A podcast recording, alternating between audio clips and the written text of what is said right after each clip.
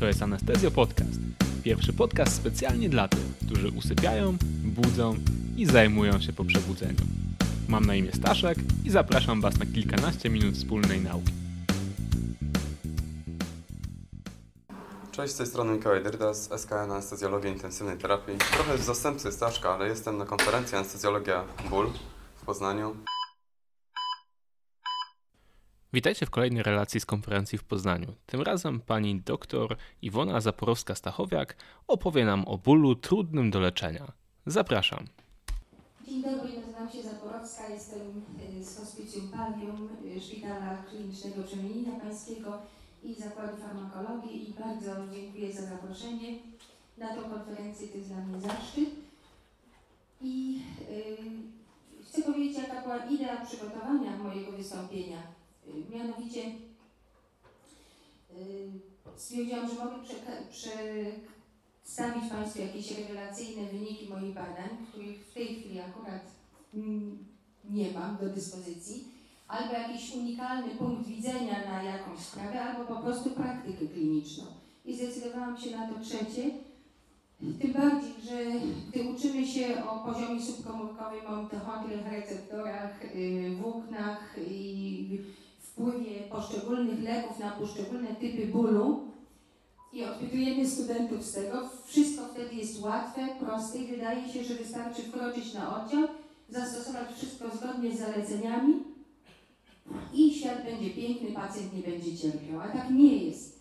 Na percepcję bólu, na znoszenie bólu wpływa tak wiele czynników, że ym, ten wiedza czysto teoretyczna i stosowanie się do zaleceń y, w połowie przypadków daje bardzo dobre efekty, a wciąż u 10% pacjentów nie jesteśmy w stanie kontrolować bólu, a pacjent ma do tego prawo, ma prawo nie cierpieć, o czym już Państwo wiedzą.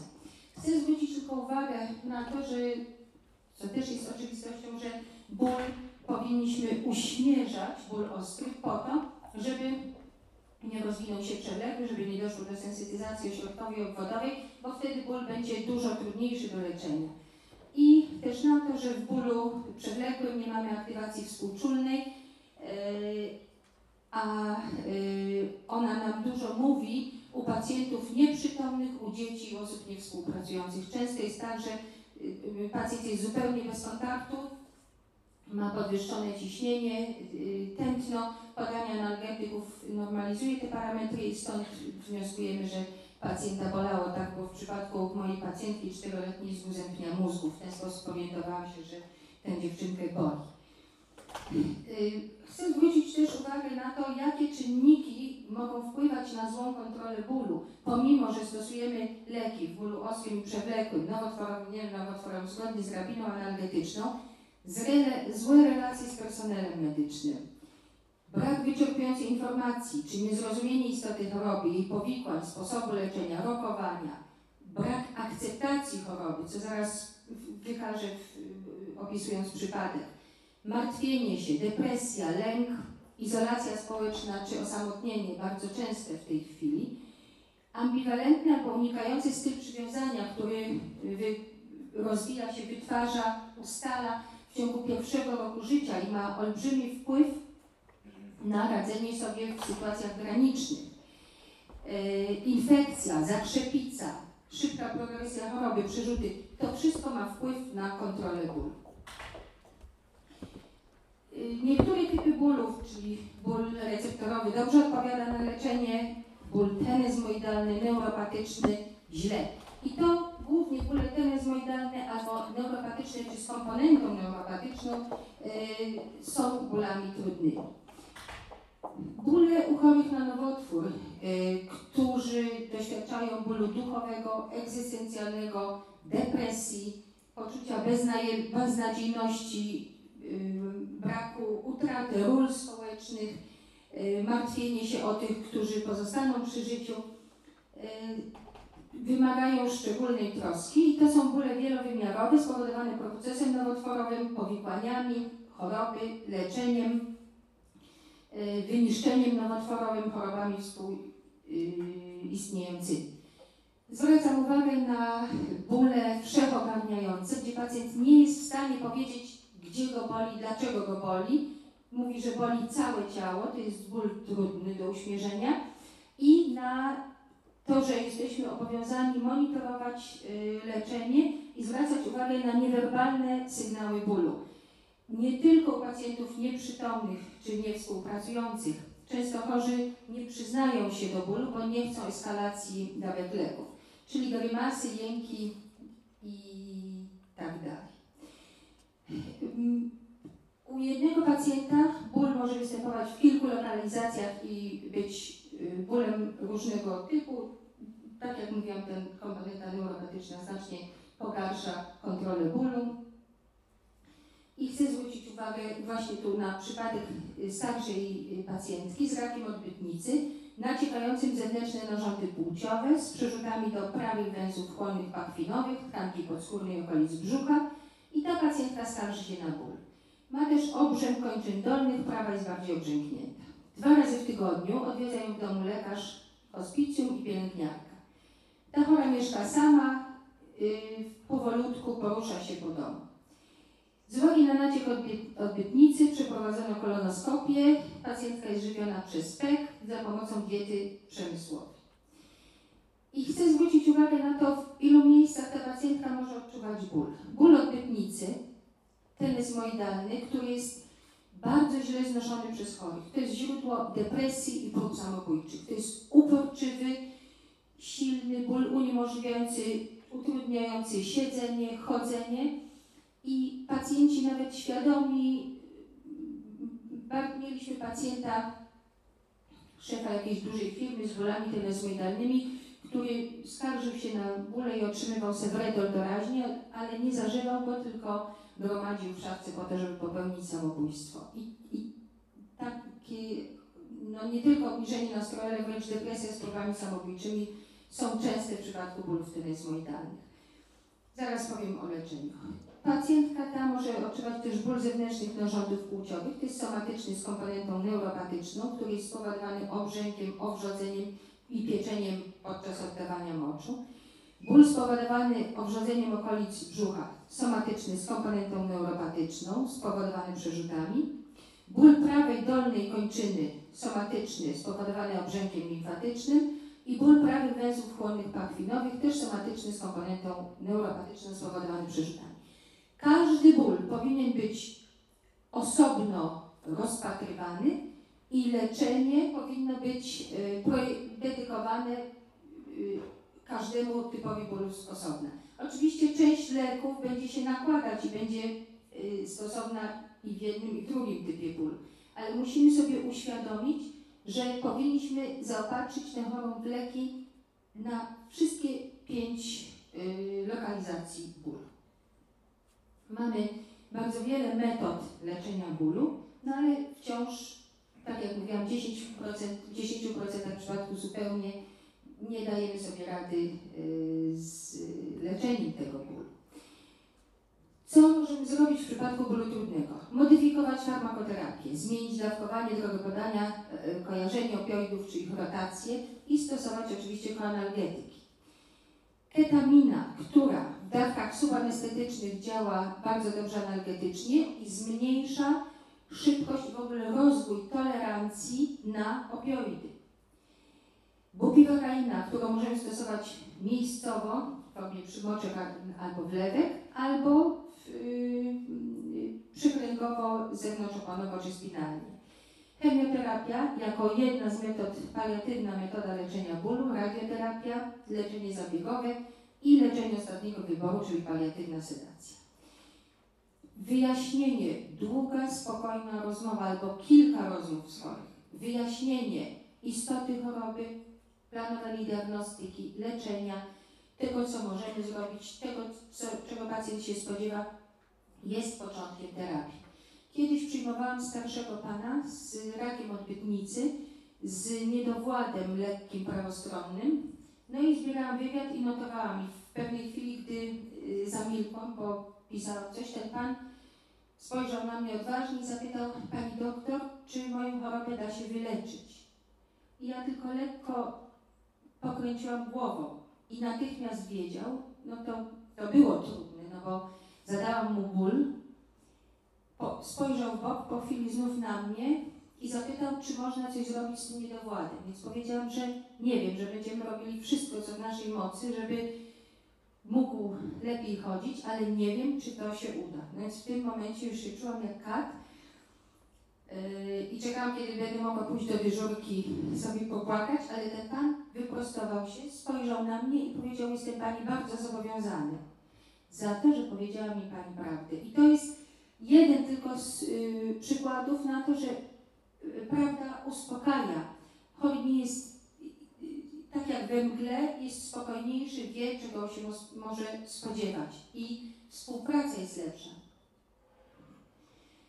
Y, Tutaj chciałabym y, przedstawić y, chorą z rakiem wątroby i dróg żółciowych, z wyniszczeniem, z przerzutami do węzłów chłonnych, z wodobrzuszem, z zakrzepicą kończyk dolnych w wywiadzie i po odmie opłucnowej prawostronnej, prawostronnej w tej chwili z drenażem. Proszę zwrócić uwagę na to, że chora otrzymuje pompie opioidy, y, morfinę. Do tego y, y, sterydy, neuroleptyki i y, tu u tej chorej przeszliśmy z opioidów stosowanych doustnie na opioidy najpierw podawane podskórnie, później dożylnie. Często zmiana drogi podania, szczególnie morfiny, poprawia kontrolę bólu, bo nie ma efektu pierwszego przejścia i w mniejszym stopniu morfina jest przekształcana do metabolitów, morfina 6 i 3 glukuronianu. Y, Jest mniej objawów niepożądanych, bo tego morfina 3 glukuronianu, który jest neurotoksyczny, jest mniej. Chcę tu zwrócić uwagę również na to, że y, traktowanie chorej, wyrozumiałe, cierpliwe i i nasze rozmowy z bliskimi znacznie poprawiły kontrolę y, bólu. Ym, To jest chora, która y, trafiła do nas y, ze szpitala wojskowego, gdzie jak się wyrażono, wisiała za oknem, dlatego że miała zaburzenia zachowania, nie reagowała na leki przeciwbólowe, szalała z powodu bólu i y, zachowywała się w sposób, no, miała objawy psychotyczne. To była młoda chora y, z uporczywym, silnym bólem w klatce piersiowej, opasujący lewą połowę klatki piersiowej, prawe podbrzu, podbrzusze, ból źle reagował na leczenie. Y, y, Nowotwór do, był nowotworem neuroendokrynnym z dużych komórek, prawdopodobnie wywodzący się z płuca, przerzuty do węzłów chłonnych i podejrzenie do przerzutu do nadnercza. Y, Chora pochodziła z patologicznej rodziny, dziewięcioro rodzeństwa było uzależnionych od alkoholu, substancji psychoaktywnych, ta moja chora dodatkowo od klonazepamu. Dziadkowie również nadużywali alkoholu i początkowo przez pierwsze trzy dni nie mogliśmy sobie z nią poradzić. Dochodziło do rękoczynów z personelem, w ogóle żadnej reakcji na leki przeciwbólowe.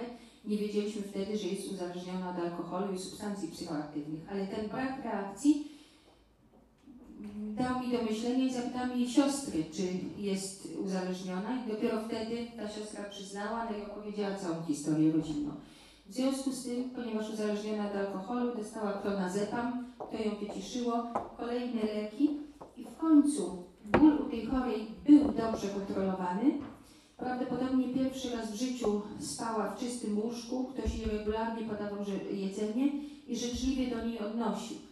Po dwóch miesiącach terapii u nas, oczywiście była progresja choroby, miała urodziny i chciała przepustkę y, na urodziny i chciała być zawieziona przez swojego partnera ciężarówką przez pół Poznania, bo lubiła jeździć tą ciężarówką na urodziny do domu.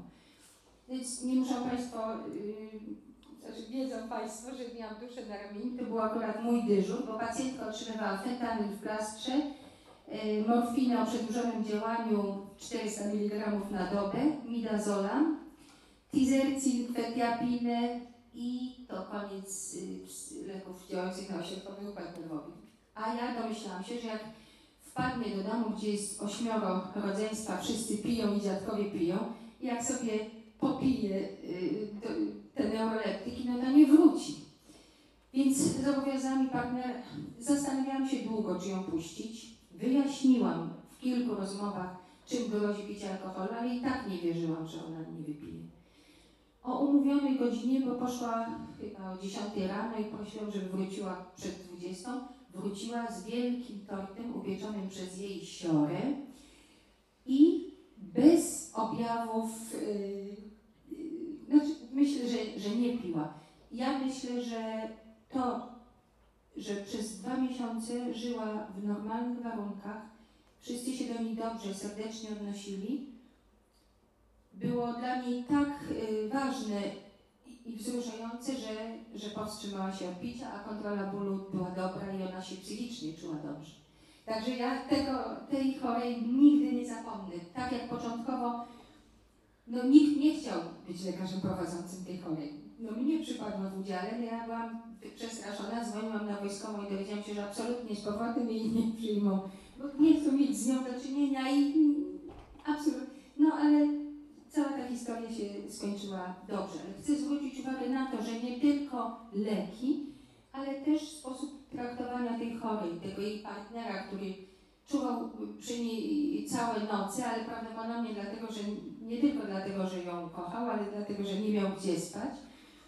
Yy, był żywiony też yy, w hospicjum, ale to wszystko stworzenie ludzkich warunków i to, że nikt jej nie dał odczuć, że czuła się gorzej, że jest gorsza, że to też yy, poprawiło kontrolę bólu. Tutaj yy, pacjentka z gruczola płuca chodzi mi o łączenie opioidów, bo często yy, koledzy dzwonią do nas z innych oddziałów, czy można łączyć opioidy. No oczywiście silne opioidy łączymy ze sobą, trzy, a nawet cztery, silnego ze słabym nie łączymy. Także tylko to chciałabym yy, o tym wspomnieć. Tu kończyć już Dobrze. To tylko o tym chodzi. To ja powiem już, yy, bo to jest yy, ważny przypadek. To jest pacjent, którego poznałam na dyżurze, znaczy prowadziła go koleżanka z za, rakiem zagięcia siczo-odbytniczego, z rozsiewem choroby nowotworowej, po kolostomii z niedoczynnością tarczycy. Pacjent mieszka z żoną, z sześcioletnim synem, ma bardzo dobre relacje z mamą. I na moim dyżurze rano byłam na obchodzie, skarżył się na silny ból. Zmodyfikowałam terapię, ból był mniej nasilony jeszcze raz i rano o 6 zadzwoniła pielęgniarka, że pacjent chce ze mną rozmawiać. No więc przyszłam, spodziewając się złej kontroli bólu, ale ten, ten pan spojrzał na mnie z miłością no, takiego wzroku, no może raz czy dwa razy ktoś tak na mnie patrzył. Powiedział, że tej nocy ze mną nigdy nie zapomni, bo pierwszy raz od wielu miesięcy spał, wyspał się, całą noc spał i ustąpił ból.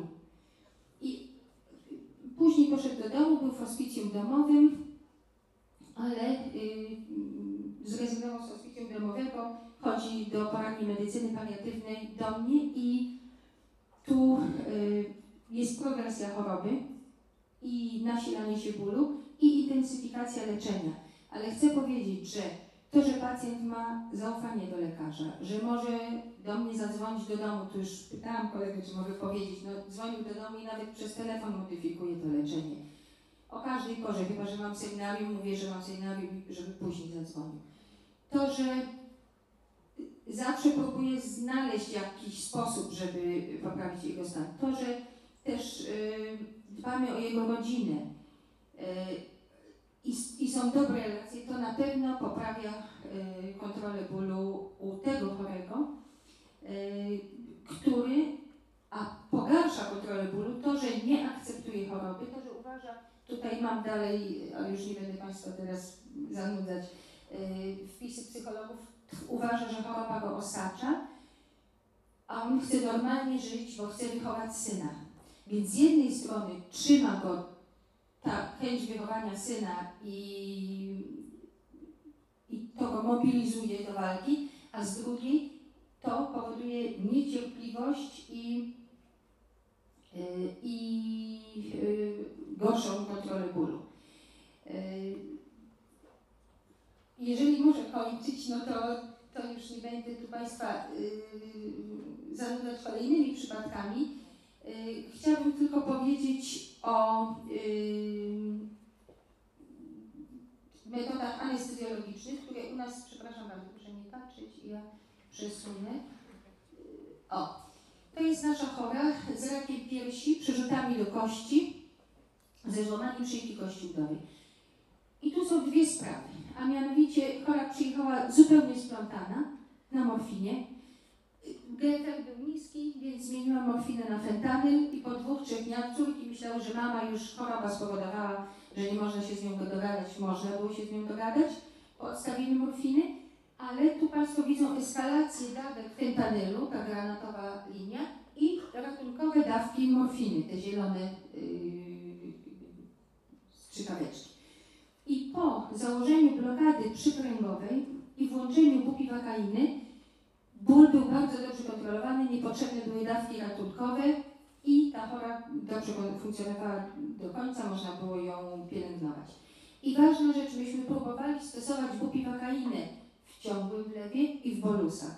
I okazuje się, że y, y, to działanie jest nie tylko dawkozależne, ale też objętościowo zależny. Bolusy są skuteczniejsze, bo wtedy jak się da w dużej objętości lek rzadziej, cały nerw jest jak gdyby wykąpany w tym w lokalnym anestetyku. I czyli bolusy y, te przykręgowe czy y, są na pewno bardziej skuteczne. Jeżeli stosujemy metody anestezjologiczne, przykręgową blokadę czy zewnątrzoponową, trzeba monitorować wczesne objawy neurotoksyczności y, bupivakainy czy lidokainy. Mieliśmy kolejną pacjentkę z guzem kanału kręgowego, która otrzymywała zewnątrzoponowo bupivakainę i na moim dyżurze wystąpiły objawy neurotoksyczności, czyli drętwienie wokół ust, yy, yy, zaburzenia słuchu, zaburzenia widzenia, yy, zawroty głowy. I akurat pobrałam krew i oznaczyliśmy stężenie bupivakainy, było wysokie w tym momencie. Także po zmniejszeniu dawki wszystko było dobrze.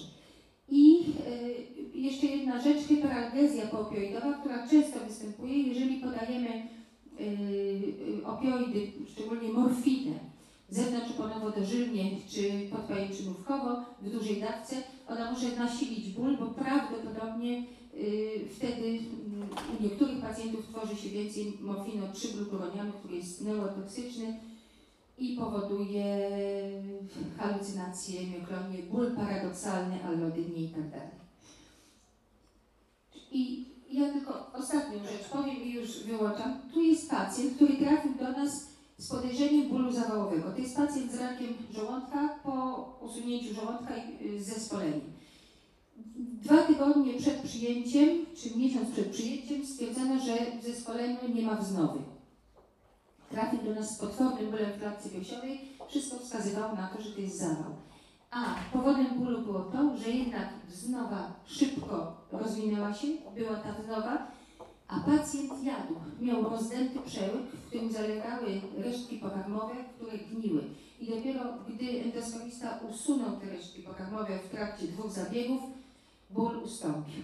Wcześniej stosowaliśmy u tego pacjenta leki tu wymienione, i te punkciki to są poszczególne leki i proszę zobaczyć, ile interakcji lekowych zachodziło potencjalnie u tego pacjenta. Jeżeli stosujemy jednocześnie więcej niż 7 leków, to na 100% interakcje lekowe wystąpią. I tutaj, no niby wiem, że te interakcje są, ale dopóki czarno na białym tego nie zobaczymy, a tutaj jest to przedstawione na tym rysunku, nie zdajemy sobie sprawy, jaki koktajl pacjent ma we krwi i tu są interakcje polegające na tym, że jedne leki hamują działanie innych, inne pobudzają, a jeszcze inne są współzawodniczą o yy, P450 CYP3A4.